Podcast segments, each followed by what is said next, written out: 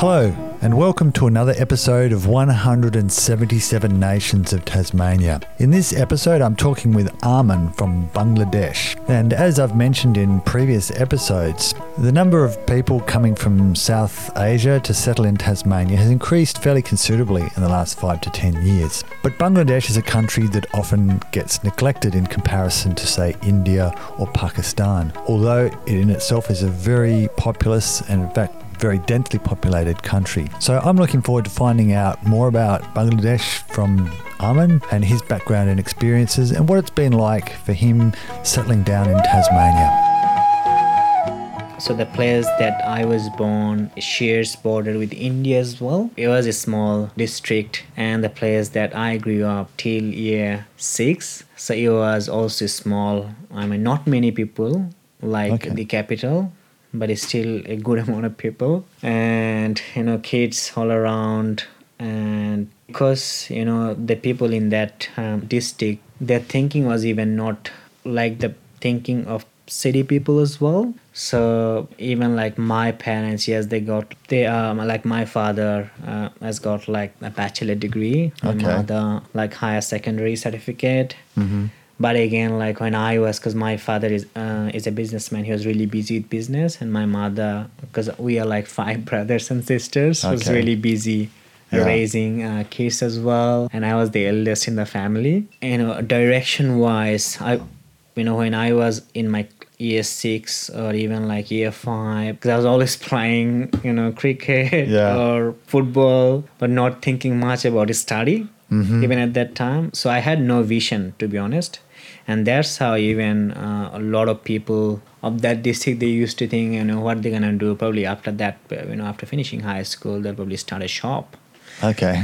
or you know they'll do a business or something like that you know. So i hadn't actually thought much you know at that time when i used to live in that uh, i mean district. I was like probably i will end up being you know a businessman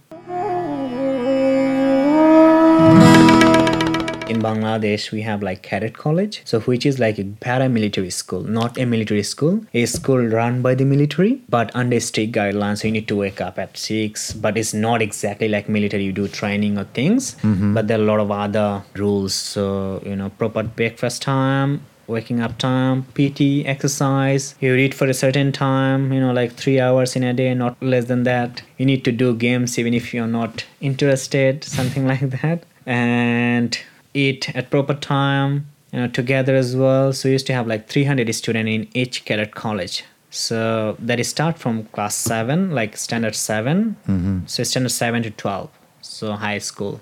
Yes, I mean, my father's friend actually came to my father and said, "Oh, look, you know, I wanted to send my daughter uh, to one of those, uh, one of the coaching, you know, to so that she can try for cadet college admission. So cadet college, you can just you know apply at cadet college and get admitted because was like a highly demanding uh, school, you know, and it is like a boarding school. So you stayed there three months and then probably you get a break for two weeks. So on each year we used to get around you know 40 50 exactly can't remember but yes 50 60 days. And then the rest days we need to spend like in college. So six years i've spent in cadet college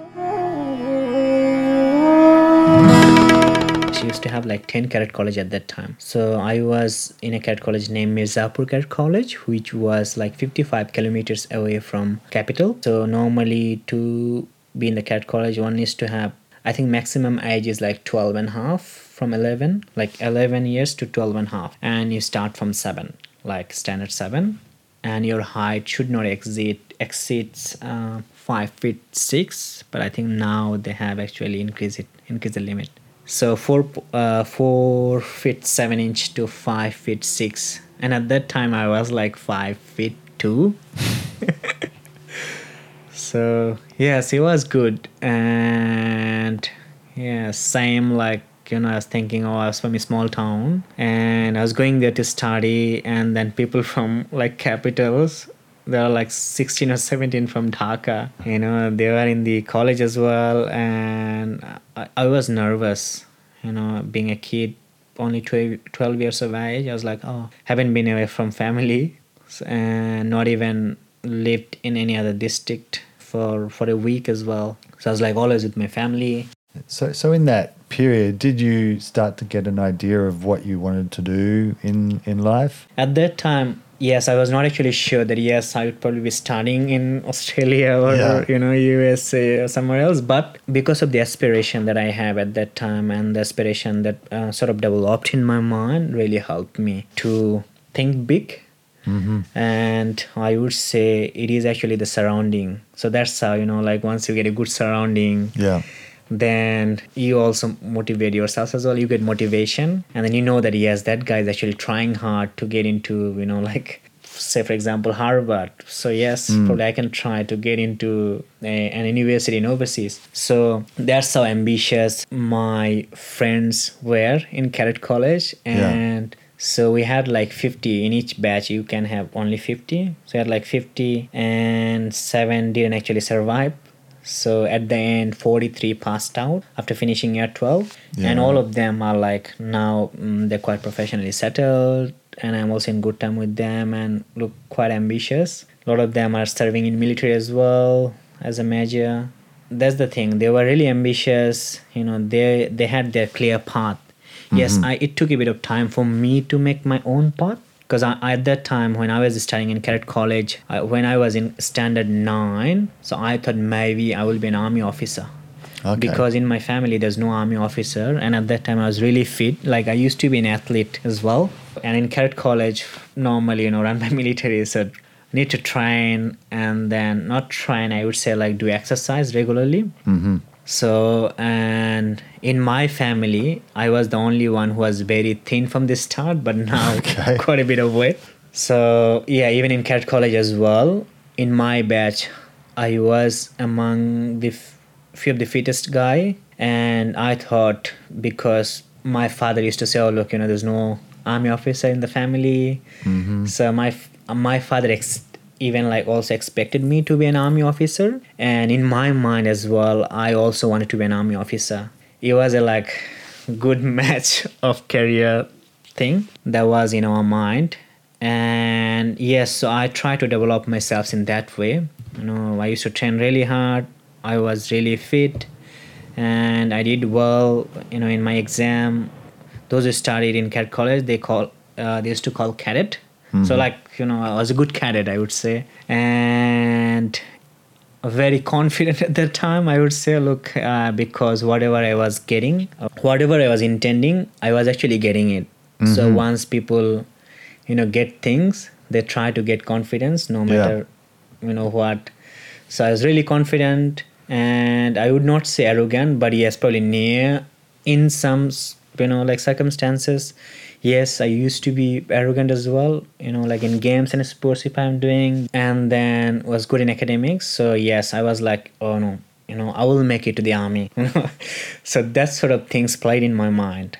And you know knowingly or i would say unknowingly i was confident and maybe sort of i would say look probably more than 100% sure that yes i was going to make it. But you know at the end of the day it didn't end well as a cadet we have been given opportunity to directly apply for the entrance exam like into army. So you, we don't need to go through written or like verbal tests. So we just need to be in the training center stay there for four days.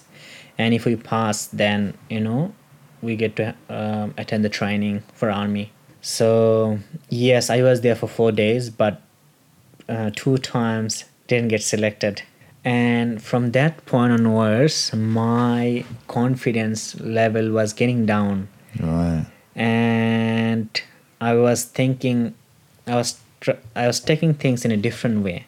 I was like, oh no, even though people had confidence on me, I was like, no, I think you know I need probably put need to put more efforts. Mm-hmm. So yes, so that's the thing because I got stuck into a few things, and before that I was getting like whatever I was you know wanting, I was actually getting it. Mm-hmm. So I didn't have the taste of failure. Yeah. Yeah. so yeah. that was the first taste of failure that I have received not getting into army. But look, I'm still thankful because because of that, you know, I ended up in here. Otherwise, I would have been in Bangladesh serving Bangladesh military. but yeah, at that time I thought maybe that life would be good, but right now, you know, I have no regret that could not make it to army. But Yeah. I'm happy that yes, whatever happens, happens for good. To get my confidence up, I actually need to work really hard. And even my parents as well, because as I said before, the culture Mm-hmm. in Bangladesh is quite different than Australia. And then, you know, because 90% of my friends probably they're already admitted into different universities, they're already in into training for be uh, military academy or air force. Some of them were studying really good universities in Bangladesh, studying engineering or medicine, you know, medical college. And I was because I prepared myself for army, so I tried a few of the institute. Yes i got selected but i was not like because there was a tendency in bangladesh as well especially among cadets because they used to be you know like the brightest students. Mm-hmm. So if they don't get selected to a university which is not up to their standard they don't tend to study in there which is i would say at that time you know i mean i would say is not a good thing to do but now actually we can understand look um, and that thing doesn't matter Mm-hmm. but yes that that again part of the culture as well so that thing worked because you think oh look i'm from a good family i need to marry a girl from a good family as well Okay. so those are actually the culture yeah. you know and So I yes guess there's a lot of um, pressure from your family. yeah sometimes society. yeah from family as well same like from my family as well look when so uh, i got selected for a few universities and i was thinking oh look how my father will think you know so i was actually thinking in that way even though maybe my father would have taken those things lightly but i was thinking oh look what will happen if uh, you know my father's friend ask my father like you know where is your son uh, studying even now you know like a lot of my father's friend ask my father oh what what is your son doing in australia. You know Yeah. what sort of work he's doing. So they're more sort of you know into others people things. Yeah. so that part of the culture that i don't like but that is really prevalent in um, bangladesh or even in south asia as well. Yeah, yeah, I've heard that about some of the other other cultures I've taught Yeah. with. Um, even Turkey, I think it was. Kind that's of, true kind yeah of similar, where there can be kind of a good and a bad side to having that all that family support. yes that's true You get, you get the support, but you have also more expectation yeah that's true on, on how you should conduct your life. peer pressure i would say is quite common and even though like pressure from neighbors actually and pressure from friends families are more than pressure from within Yeah, so that's what which which is not actually prevalent in australia i would say like even if it's prevalent but not at a capacity that is prevalent in bangladesh or in south Yeah. asia it's it's a lot less common. Well, it's very uncommon here now. Maybe 50 years ago it was more, a little more, true, more yeah. prevalent. But it's as as more people Mm. here live in cities and are separated, the families are separated across the country. Yeah. It just doesn't happen. so like the job as well you know um, you see if someone is working in bangladesh or even in south asia as a chef chef job is so that job is not considered a good job someone is working as a nurse oh my goodness you there are thousands thousands of nurses in bangladesh and they're not respected Right. same for example mechanics so there is a class there is a strata as well so you said about hierarchy yes like it's not only in the family but also in workplace as well Mm-hmm. like Yeah. you know if someone is working as a driver we tend not to give that much respect maybe we'll give a person will give a person more respect if he, he or she is working as a lawyer or as a doctor but not as a nurse Yeah. or not as a What were the reasons for you coming to Tasmania?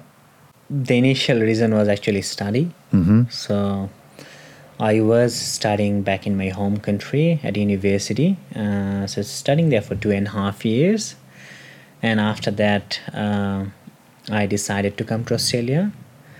And it was actually my brother who applied for me. Okay. And before that, I uh, once back in 2011, I made my mind to come to Australia, but it didn't happen. So I was actually too young at that time. was a bit nervous about uh, going to a different country and study. So when my brother went to USA in 2014, so my mom was even telling me, "Oh, look, you, need to go to overseas to study," and I was also thinking, yes, going out as well because um, of the situation in Bangladesh as well at that time. Mm-hmm. Uh, I was studying at a public university. My session was actually extended due to political situation and other things. And even though the university was good, I was not actually enjoying the study. Mm-hmm. And um, then, you know, my brother actually applied for me, and it was University of Tasmania. So um, I had a look into the offer letter. So they gave me a scholarship. Okay. So 25% scholarship, and then also exempted me few, from few credits as well. So I thought, Alright. look, you know, why not take that chance? Didn't go in so, vain. so just to explain that, that means that you got recognition for the study that you'd already done. That's correct. Yep. Yep. So they recognized my previous study and exempted me from doing seven subjects, which was good, except uh, me a bit of money. And even though my agent was, uh, you know, a bit dubious about uh, giving me a lot of doubts that should you uh, think twice, you know, before you go to Tasmania, before you make, make a move to Tasmania. Okay. So I actually made up my mind, you know, to try. Yeah, I think the agent was uh, the only reason. Probably they're saying, "Oh, look, you know, if I go to Tasmania, should I find work in there? Whether I'll be, you know, able to settle in Tasmania or not." So I think Yeah. that was their concern. But my point of view was, um, I mean, let's go in there and see what it has, and you know, I'll always have option to move if I don't like. Yeah. But I just want to try. So yeah, and now when I talk with some people, I mean, talk with people even in my workplace or with students, I always say, look, at that day I have taken the best decision of my life. Yeah. so what did you, what course did you study? I studied uh, Bachelor of Business. Okay. I studied. wi- I started with um, tourism and management. Then I changed from tourism to accounting and did. So I did two major: management and accounting. okay. So I started my course in 2015, July, and finished it in 2018 January. hmm So you, you you started study in Bangladesh. So what was the main um, motivation for wanting to study overseas? But there are a lot of, lot of good students in Bangladesh. Universities are good, but if you compare the education system, you know, Bangladesh or even in South Asia with Western countries, I think the Western countries' education system are good as compared to others. So there was one point, and the other point was I wanted to go uh, to overseas to study, Yep. and I was thinking about different option as well. Especially my mom wanted me to study in USA Yep. but because I like cricket, so but the name Australia came to my mind naturally. hmm But yes, if I go overseas, probably I'll go to Australia and study in there. So yes, for study, I would say better education system was one one thing, hmm and yeah, look better lifestyle as well. It was good. It was a good experience, and then also when I was doing management, I had like I was the only um, um, students from overseas Oh, okay. and all of my friends and uh, all other fellow students were from uh, Australia. Okay. That's Yes, and fairly unusual in business, isn't it? yeah, it is in accounting. Like accounting, accounting, probably ninety percent was from overseas. Yeah. But when I was doing like management, because I was doing two major, management there's only one. So I was only from like um, overseas and rest from um, Australia. And all of so we had like a lot of case studies and other things, and almost all the students were actually studying management. They're like doing work. You know, maybe someone is doing like professional work and they're actually doing it part time. Yeah. Right. Yeah. But it was good experience, you know, and that really helped me open me helped me opening up a bit as well. hmm because you know it's a new country, you know, you come in to study, there are a lot of things to adjust as well. Yeah. You know, adjusting with the culture, adjusting with how people think as well. Like Yeah. in my country, when I was doing one presentation back in my university, I was like in a you know like pro- suit and you know proper dress, but here. Yeah. So it was an, I didn't know that it was an astronaut dress. so we have so in my first presentation at UTAS, so I came, I dressed up like that, All right. and you know I saw like the other sister was dressing as usual, you know, as normal. Mhm. So I was like, you know, have I done anything wrong?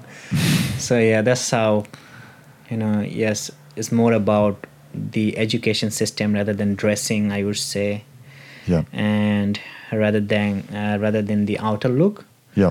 So that they focus and the lecturers uh, you know that i've dealt with are nice as well even the students and i've also in good terms with them as well Yeah. so all of them are already in the professional field so Mm. it was good Uh, so, what what were some of the things that were perhaps the most challenging to adjust to when you um, in the time that you've been here? I would say communication was one of them. It was not easy, as mentioned before, coming from a different country, and then again, like with the accent and other things as well. So it was me and only other guy, only one guy, so was actually studying bachelor from Bangladesh. Back at that time, probably two students, people from other culture. So communication, communicating with them, even for normal, I mean for daily things as well, and for study you know if i'm communicating with the chinese students then you know i need to think about how how they think you know. Yep. so when I, i'm approaching chinese students or probably when I'm- approaching students from you know philippines or approaching a student from vietnam so understanding the psychology is quite important uh, that took a bit of time. And then definitely i mean um, the cross cultural communication was another thing and then the culture as well food i would still say look Yeah. i would still say i, I like i mean i like food of different cultures Mhm. but i still prefer food from mm, i mean bengali food Yep. like bangladeshi food About communication styles, what what um, what do you find is some of the bigger differences between, say, the way that um, people in Bangladesh might communicate or interact, compared with how people here might do it? Yeah, look, I think uh, here, if you think think about Australian and then about the culture here, people are more easygoing. So starting a communication is actually easy in here, and people call call them by their name as well, which is quite good. And you know, like in in South Asia, if someone is elder, you can actually call them by their name, so you need to call it differently. So communication wise i would say, i would say like it's quite easy to mm-hmm. communicate in here and the challenge was you know when i was coming from bangladesh for example like and then getting to know like how they communicate how Yep. easygoing they're gonna be whether they will mind if i ask that questions you know what question i should be asking and i need a job but how how should i approach you know can i study communication or will they mind you know will they be angry Mm-hmm. so that kind of things actually applied in my mind when I first and I started to communicate. Yeah. So like uh, even just want to share one experience.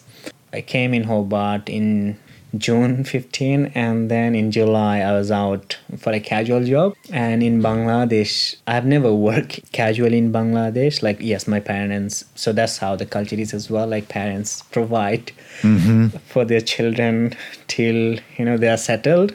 And here it is a different culture as well. And i think it's a good thing the system here it is and government has actually created that facility as well and less people. So was going out and i was actually with one of my friend as well there's a coffee shop that actually just opposite to the bus stop in CBD. I went inside the coffee shop and I was like, how should I hand my resume and Mhm. what should I give to it?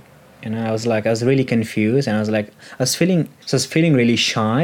And I was like, oh, I haven't done it, you know, in Bangladesh and I don't know how they will gonna take it. But it is actually normal, you know. You, you get in and you ask, oh, look, you know, do you have any vacancy? I just came in to apply for a job. You can take my resume. But, you know, yes, now I can say those things really, you know, like fluently. But back at that time, I was really confused. Yeah. Like, yes, how they going to take it? So those kind of communication, understanding what people um, in Australia will be thinking at that time Yeah. was actually concern, my concern. But you know, after living here for that long, I now know that yes, oh, look, they'll not mind with anything, even if you ask. Really easygoing. As we're talking about sort of cultural differences, and I don't know very much about Bangladeshi culture. I imagine there's some similarities with other South Asian countries. What, what are some of the bigger cultural differences that you've observed between Bangladeshi culture and Australian culture? In terms of difference, I would say like family is one thing. Mm-hmm. Yeah, if you think about Australia, yes, in Australia as well, I've seen a lot of people who are quite family focused, but you see that there is a tendency of living separately after at a certain time Yep. due to their independence or career and a lot of other factors as well. And I think that's how it is in Australia. But in Bangladesh or even in South Asia, it's quite different because of the family attachment. And again, uh, the thing that I have mentioned before, because your parents are, you know, like paying your bills and things before you settle down. So they they will not tell you to, you know, give something but again you as part of gratitude probably would like to help them when they're old because in bangladesh we don't have like a system even from the government as well that can provide people who are old as well yeah. Yeah. Due to large number of people and then also mm, i mean the economic factor as well Sure. Yeah. so family attachment, I would say, is more in Bangladesh than in Australia. That is one thing. Communication, I would say, it is hard to start a conversation, especially like uh, you know if there is a hard topic, difficult topic. It is hard because uh, people because we think too much. Like yes, how people gonna be thinking? Okay. so that is actually one issue like before you know talking with someone we always think oh look how he gonna be thinking am i talking the right thing or not am i asking the right Okay. questions or not but in here as i said before it is uh, quite easygoing and much better so yes i found here it is quite easier so now probably i can start i mean i can communicate even if i don't know anyone you know i can probably communicate with that person or approach that person and ask a few things but in hmm. bangladesh it might be a hard to start a communication if i don't know someone that good or if i Okay.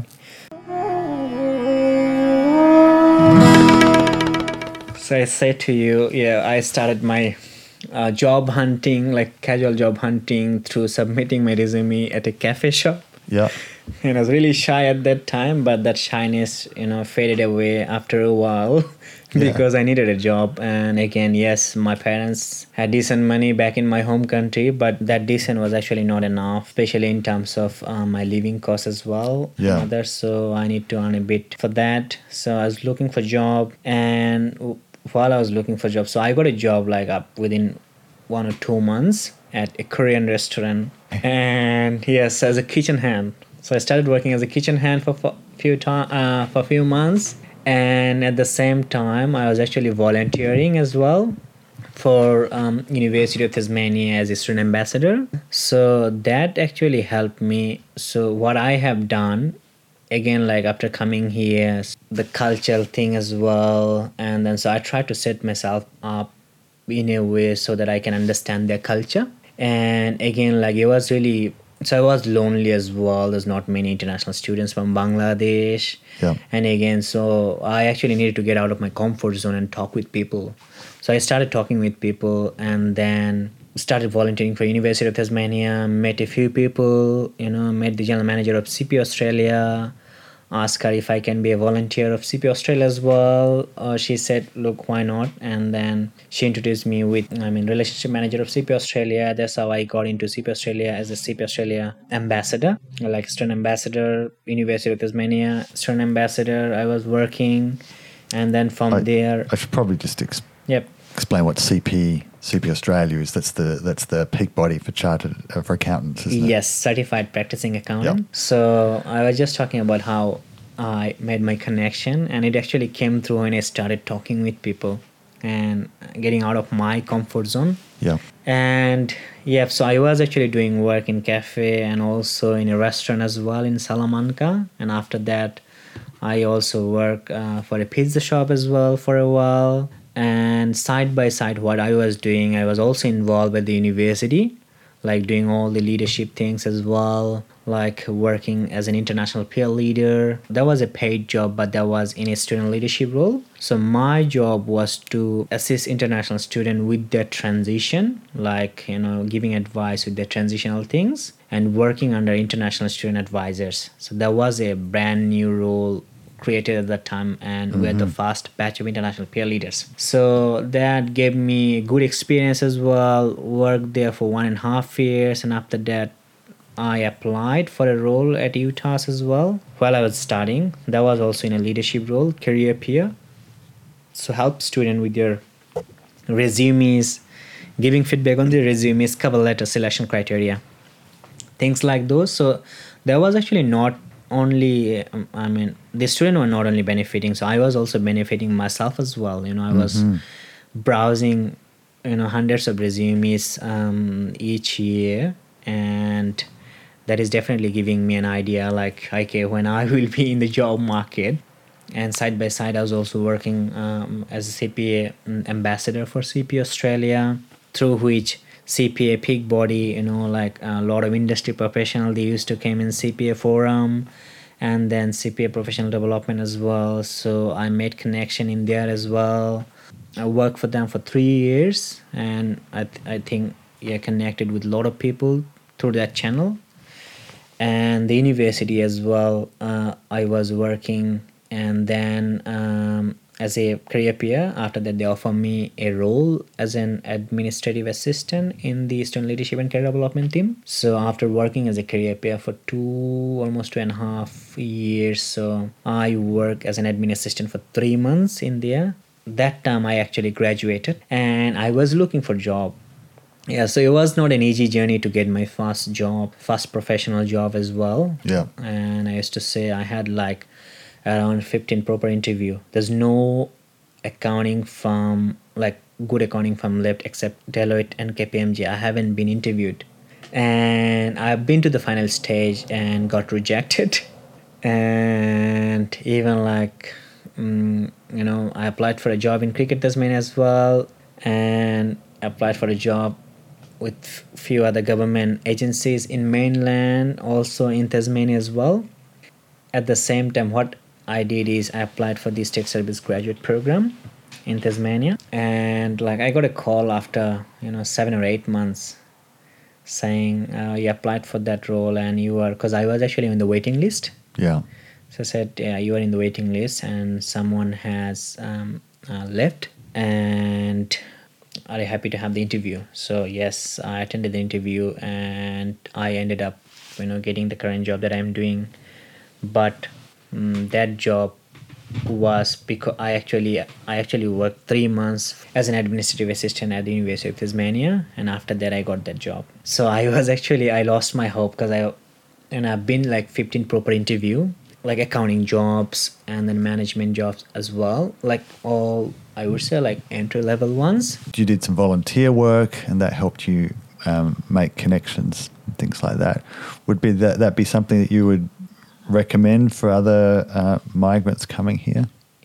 yeah so definitely volunteer is one thing that I would say uh, at whatever capacity they can they should do hmm and there should not be so we should not expect you know anything in return for volunteering Yeah. yes uh, i mean the nature is the best doctor nature is the best giver you know so if you Yeah. do something good the nature will do something good for you as well so but i would not say like okay if i help someone and then in return if i volunteer for an organization and if i expect that that organization will give me a job we should not be thinking in that way Yeah. Yeah. rather we should be thinking in a holistic way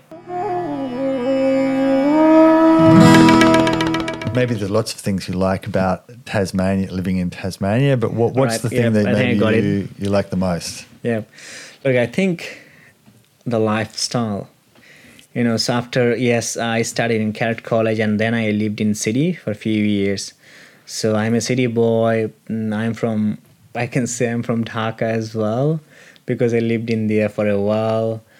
30 million people. Probably uh, Dhaka is not even as big as Hobart. So you can Yeah, think yeah. Well, Bangladesh is one of the most densely, densely populated, country countries in the world. Yeah. So you can think about the you know population. But again, I like the lifestyle in Tasmania. I would say so. That's why that is the number. Uh, you know, one thing that I'm still attracted to it. Lifestyle, relaxing lifestyle. There's no rush, you know, and then people as well. People are really good. And uh, I always tell my friend as well who are coming from you know different parts of the world or Sydney mainland, Bangladesh. I tell them look you know you actually need to live in tasmania you know for for that long to experience a few things you know just by living in here for 6 or 12 months you cannot say oh look people are not talking with me or you know there's no job those kind of things. So because tasmania is unique you know in its lifestyle hmm and it unique is landscape as well you know natural beauty Yeah. and then also i mean people you know and here what i have observed is that yes people take a bit of time you know to understand people from different culture but Yeah. you know if they see that yes that person is good they will accept it wholeheartedly and once they accept it it will go forever so yeah they'll try to you know hold it for their lifetime yes you know my when i came to tasmania people used to say oh look tasmania you're going to tasmania mm-hmm. it's going to be a hard one hard journey. But mm-hmm. look i am living in tasmania and it's been more than five years now. And if you know anyone is coming from sydney and if they talk bad thing about tasmania i feel bad you know. And mm-hmm. i said to them i share my own experience and I, I said to them look you know yes i'm doing job at the moment because you know uh, i mean local people actually help me more than more than migrant people. Mhm. you know and it's because you know it's because of my attitude and because of their attitude as well. You know they're actually helping you. And if say for example